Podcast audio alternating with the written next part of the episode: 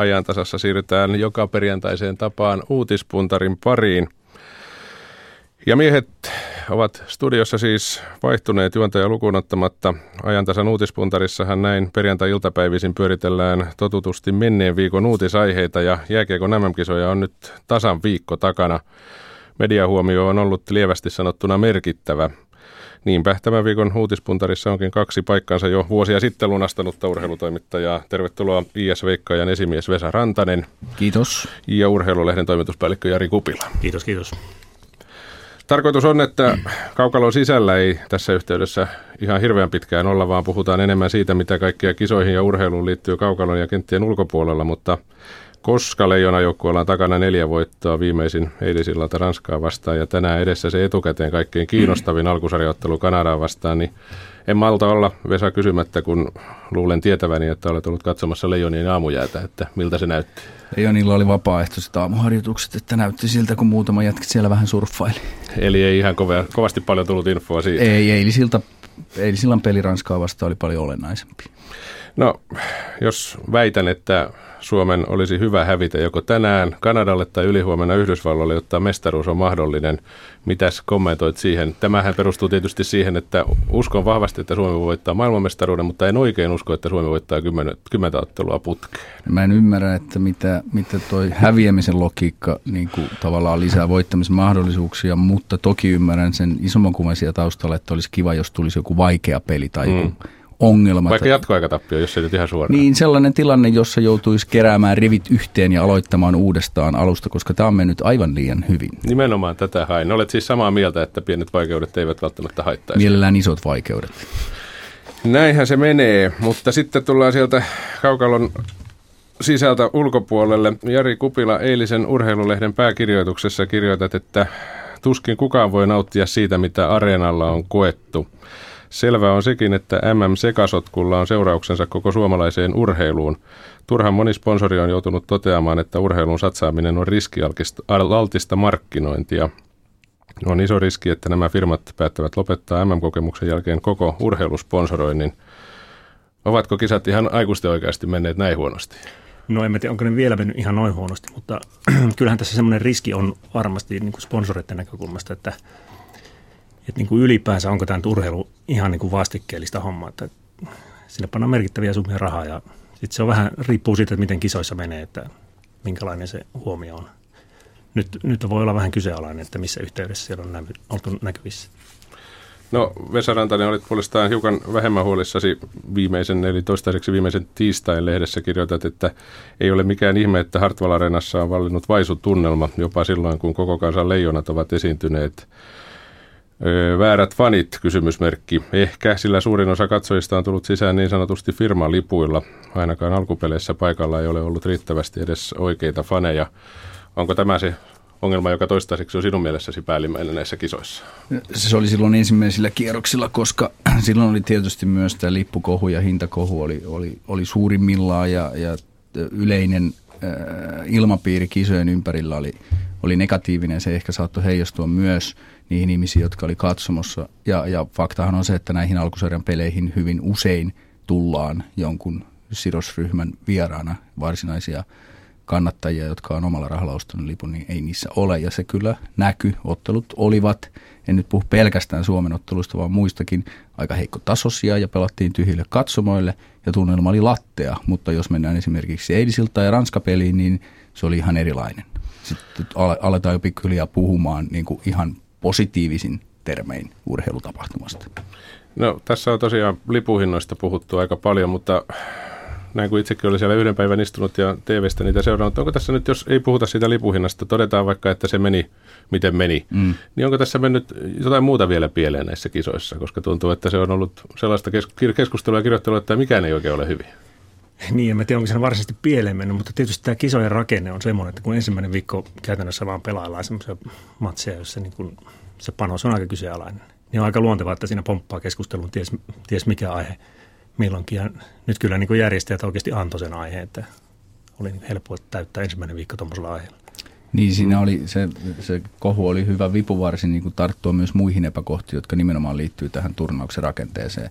Se perusongelma on luonnollisesti se, että maailmassa on 7-8 maata, joissa pelataan tosissaan jääkiekkoa ja 16 osallistuu päätapahtumaan. Eli MM-turnaukseen se väistämättä johtaa aika heikkoihin peleihin siellä matkan varrella ja sitten ne toimittajat, jotka seuraa kisoja, ne seuraa kaikkia otteluita ja kaikkia tapahtumia, ei vain Suomea, niin silloin se yleinen anemia, mikä heijastuu niistä Kasakstan valko otteluista ja tyhjistä katsomoista, niin se väistämättä heijastuu myös mielikuvaan koko turnauksesta, mikä ei tietenkään TV-katsojille välity, koska TV, suomalaista seuraa vain Suomea.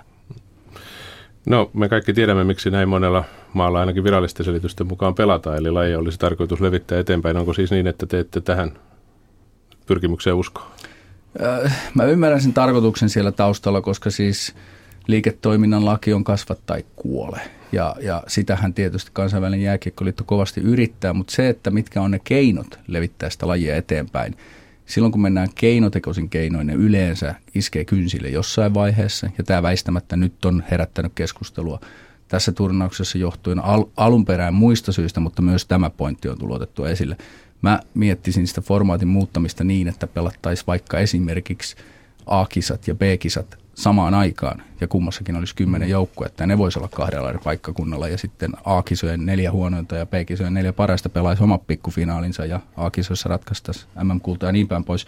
Sellainen pakol, tulee niin vähän ristiretkä, että okei, löi läpi aika hyvin Euroopan, mutta, mutta ehkä huono esimerkki. Mm. Mutta pakottamalla jääkiekon levittäminen ei ole hyvä juttu, vaan sen pitää lähteä niistä maista, jotka haluaa ruveta jääkiekkoa pelaamaan. Niin, siis tämä, on, tämä on jotenkin jännä tämä, tämä niin ajatus, että kaikkien on pakko kasvaa niin ulos omista luonnollisista rajoistaan, että että totta kai niin jääkiekko olisi varmasti niin jollain tavalla merkityksellisempi laji, jos siellä pelaisi vaikkapa Japani ja Ranska finaalissa. Mutta kun ei se nyt ihan, ihan heti noin tapahdu. Ja sitten jos yritetään keinotekoisesti saada sitten tuommoisia maita, jotka tulee siinä niin rajavyöhykkeelle, että sieltä just, just joukkue saadaan aikaan, niin en mä sitten oikein tiedä, mihin suuntaan se vie tuon tuotteen arvo. Olisiko ehkä parempi pelata sitten vaikka kahdeksalla hyvällä jengillä joo, koko Joo, siis jos ajatellaan niin puhtaasti lajin kautta, niin mä usein tämmöistä anekdoottia niin kuin, niin kuin korkeakulttuuriin tai taiteeseen, niin kuin, että jos halutaan alkaa monistamaan niin kuin, niin kuin Picasson töitä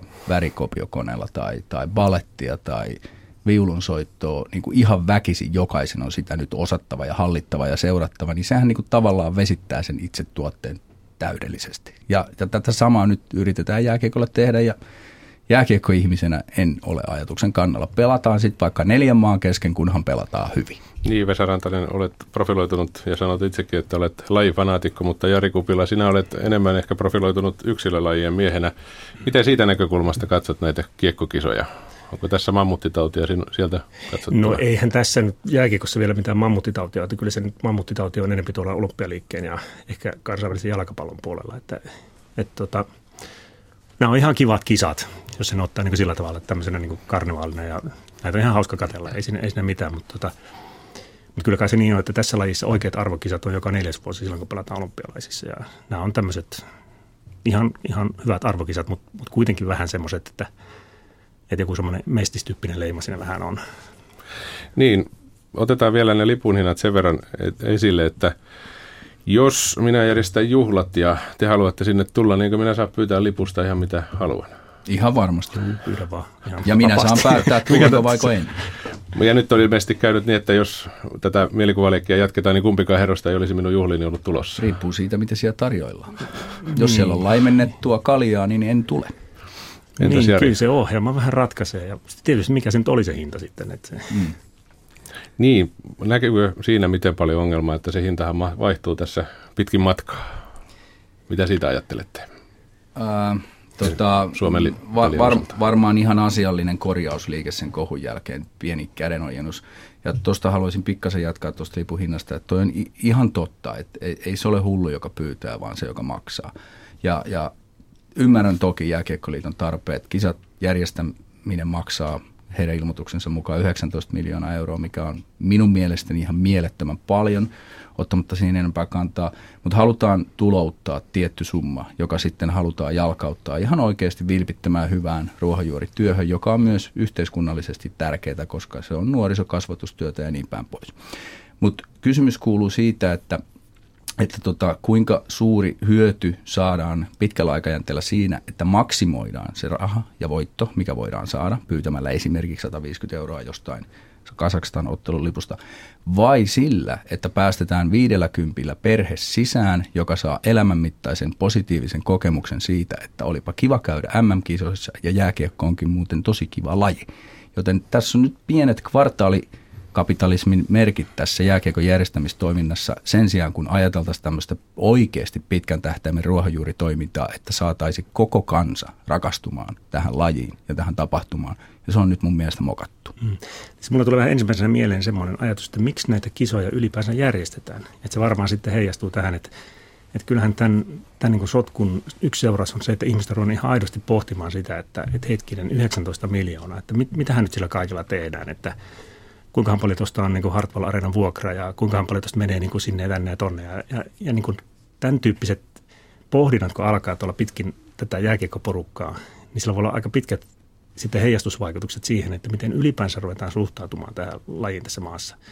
Ja se on ikävä, että jos se, se lopputulos on se, että tuolla jossain Tyrnävällä, missä joku, joku juniorivalmentaja tekee hyvää työtä, että tavallaan se tulee hänen silmilleen sitten tämä tämä niin kuin, ikään kuin ryöstö, mikä täällä Helsingin päässä on tehty. Niin ja sitten siinä on vielä sekin, että jääkiekko on tavattoman kallis laji harrastaa muutenkin. Tiedän, ne olen pe- 02 joukkueen huoltaja itse ja poika pelaa. No niin, eli ne perheet, jotka jo lähtökohtaisesti pitävät jääkiekkojärjestelmiä tässä maassa yllä, erinäköisiin lisenssimaksuin, niin sitten työnnetään pois tästä huipputapahtumasta sen takia, koska me tarvitaan saada se kahdeksan miljoonaa voittoa, että me voidaan tukea jatkossa sitä junioritoimintaa, joka on edelleen kalleinta maassa – mitä ikinä voi harrastaa, jos jätetään yksityiskoulut pois. Joo, joo. mun käsitys, että jossain vaiheessa tämän niin kuin MM-kisojen funktio oli se, että se on ikään kuin tämmöinen kokoontumisajo tälle kansainväliselle lajiperheelle, että tullaan sieltä ja täältä ja pidetään porukalla hauskaa ja nähdään vähän toisia. Ja, ja lippujen hinnat oli nyt semmoiset, että ne oli siedettävät, sinne voi tulla. Niin, mutta mut tämä idea on mennyt jossain vaiheessa. No siis ideahan on oikeasti se, ja sehän on 16 maan idea, että saadaan maksimoitua voitot, että, tarvi, että mm. voidaan niin kuin viedä sitä lajia eteenpäin. Mutta sitten jos miettii esimerkiksi kansainvälisen jääkiekkoliiton rakenteita, on hillitön määrä erinäköisiä komiteoita. Ja tämä on yksi lillukan vaarissa, niin, mutta niillä, on, no, on? niillä on muun muassa ympäristökomitea. Ja niin kuin, mm. okei, okay, se on kiva, että varilla on ympäristöarvo, mutta hei, keinotekoinen jää, joukkueet lentää ympäri maailmaa, älkää tuoko tuota argumenttia tähän. Ja vielä ruusuna siinä päällä on, että Suomen edustaja ympäristökomiteassa takavuosina oli Harry Bokomolov, joka on varmasti oikeistolaisin poliitikko, mitä tästä maasta löytyy, joka kannattaa avoimesti yksityisautoilua. Eli I rest my case. Kello on 14.44 ajantasaa kuuntelette uutispuntari menossa. Vesa Rantanen, Jari Kupila studiossa. Tänään Helsingin Sanomat ja muutama muukin tiedotusväline on kertonut STTtä lainaten, että yleisurheilun EM-kisoihin tulee entistä halvempia lippuja. Eli nyt on uusi hintaluokka tuonne ensi kesän Olympiastadionin EM-kisoihin tullut ja se 19 euroa maksaa se halvin lippu ja tämän mukaan nyt sitten kuulemma työtön opiskelijakin pääsee kisoihin – Jari Kupila, oletan, että tämä asia on aika lähellä sinun sydäntäsi. Näetkö sinä yhtymäkohtia niihin asioihin, mistä äsken keskustelimme, että näin on käynyt? No, tuota, kyllähän tässä vähän mieleen tulee nyt semmoinen tilanne, että alun perin jo, kun näitä EM-lippujen hintoja lähdettiin tekemään, niin siinä jollain tavalla otettiin huomioon tämmöinen lätkäindeksi. Et, et vähän niin kuin seurailtiin, että no jos jääkiekko pyytää ton verran, niin kyllä mekin nyt sitten ton verran. Ja nyt, nyt he jäi vähän niin kuin olosti paitsi on siinä, että kun lätkä teki tämän liikkeen, niin jollain tavallahan tässä on pakko seurata. Siellähän nyt on ollut muutenkin niitä kategorioita vähän eri tavalla. Se ei aivan, aivan samanlainen se... Talokin on vähän isompi. Niin, se ei aivan samanlainen se keissi siinä ole, mutta, mutta oli miten oli hyvä on, että liput tulee alas. Kaikkia lippujen hintoja pitää kaikissa tapahtumissa mun mielestä laskea. Yksi asia, josta ajattelin, että myöskin voisimme puhua, on vähän urheilu- ja politiikan suhde. Paavo Arhimäkikin erähti jo näistä lipuhinnoista ja hän ilmoitti myös, että jos ihmisoikeustilanne Ukrainassa ei parane, hän jättää kutsusta huolimatta menemättä kesän jalkapallojen EM-kisojen finaaliin.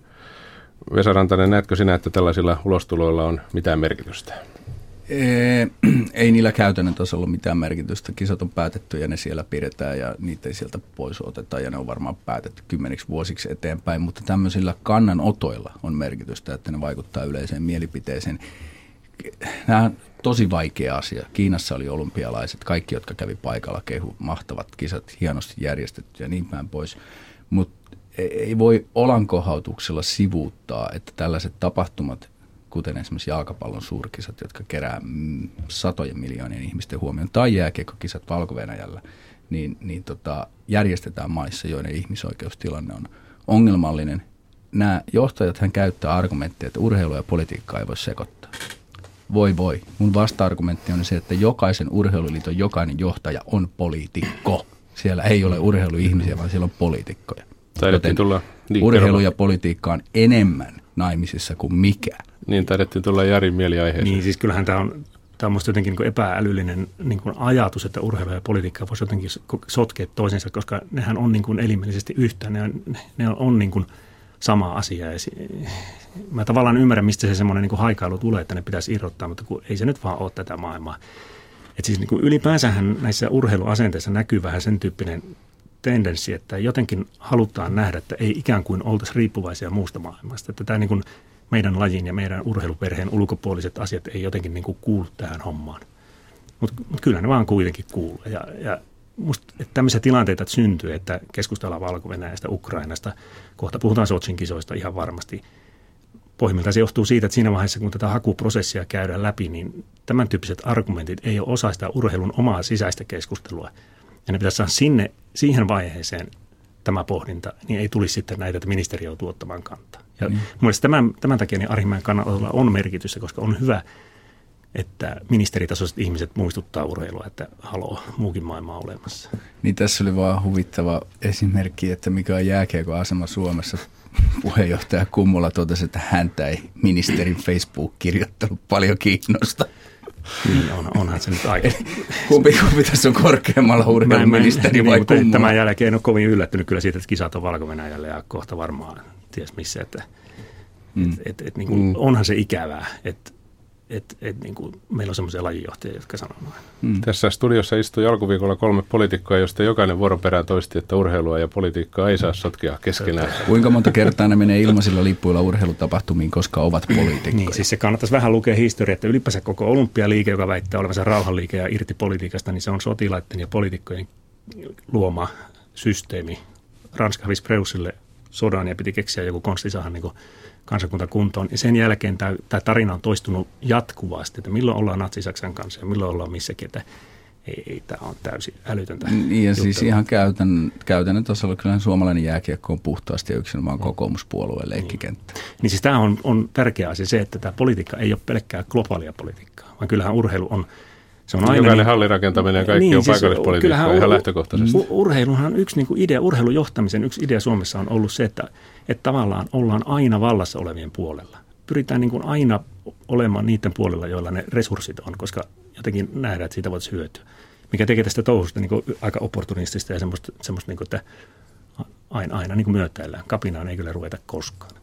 Tuo, mitä Jari sanoit jossain kohtaa, on varmaan ihan totta, että kun kisoja mietitään, että ne myönnetään tässäkin studiossa on todistettu, että kun Ukrainalle ja Puolalle näitä kisoja, jalkapallokisoja annettiin, niin mietittiin vain sitä, että saadaanko ne stadionit ajoissa valmiiksi, ja tämä kaikki muu on tullut sitten jälkeenpäin. Pitäisikö tätä prosessia jotenkin saada muutettua? Että ei lähdettäisikään niin puhtaasti urheilun näkökulmasta ja siitä, että onko se stadion valmis. Se ei varmaan ole mahdollista, niin. koska kukaan ei myönnä, että nämä asiat politiikka ja urheilu liittyvät toisiinsa. Niin, musta tuntuu, että ei sinne koskaan lähtekään puhtaasti urheilun näkökulmasta, vaan lähtee urheilutalouden näkökulmasta. Että kyllähän nämä isot kansainväliset järjestöt, ne antaa kisoja semmoisiin paikkoihin, mitkä he kokee, että he jollain tavalla itse pysty siitä hyötyä. Ei heillä ole mitään muuta motiivia kuin hyötyä. Kiinaan mentiin sen takia, että KK on 12 tärkeintä yhteistyökumppania halusi vallata Kiinan markkinat. Kokis pääsi sinne ja se tarkoitti sitä, että Pepsi ei tule mainostamaan – olympiaprojektin mm. aikana. Ja mm. se on ihan tämän tyyppistä niin aika kyynistä ajattelua se homma. Siihen mm. ihmisoikeudet siihen ei paljon sitten sovikaan. Sitten. Ratkaisisin tämän ongelman niin, että maailmaan perustettaisiin sellainen vapaa valtio, joka on urheiluvaltio, jossa järjestetään kaikki mahdolliset merkittävät urheilutapahtumat, jossa on suorituspaikat, hotellit, asunnot, systeemit. Ja sitten kun se kisa on käynnissä, sinne mennään ja niiden kisojen kaikki maksimaalinen tuotto – jaetaan tasaisesti kaikkien osallistujamaiden ja muiden sidosryhmien kesken, niin kuin tarvis on. Ei tarvitsisi käydä koskaan tätä keskustelua, ei tarvitse ikinä miettiä, että toimiiko siellä areenat, toimiiko siellä stadionit, onko siellä lunta, tarpeeksi korkeat vuoret, jaada, jaada, jaada. Kaikki olisi valmiina aina odottamassa kisoja ja sitten sinne olisi vielä suorat lennot. Joo. Tätähän on niin olympialiikkeen historiassa aika ajoin esitetty, että milloin ne on Atenassa ja vuoden 36 kisojen jälkeen oltiin jo tosissaan laittamassa Berliinistä se paikka, jos ne pidetään aina. Ja Suomikin on tainnut joskus vähän ehdotella, että voitaisiin olla semmoinen.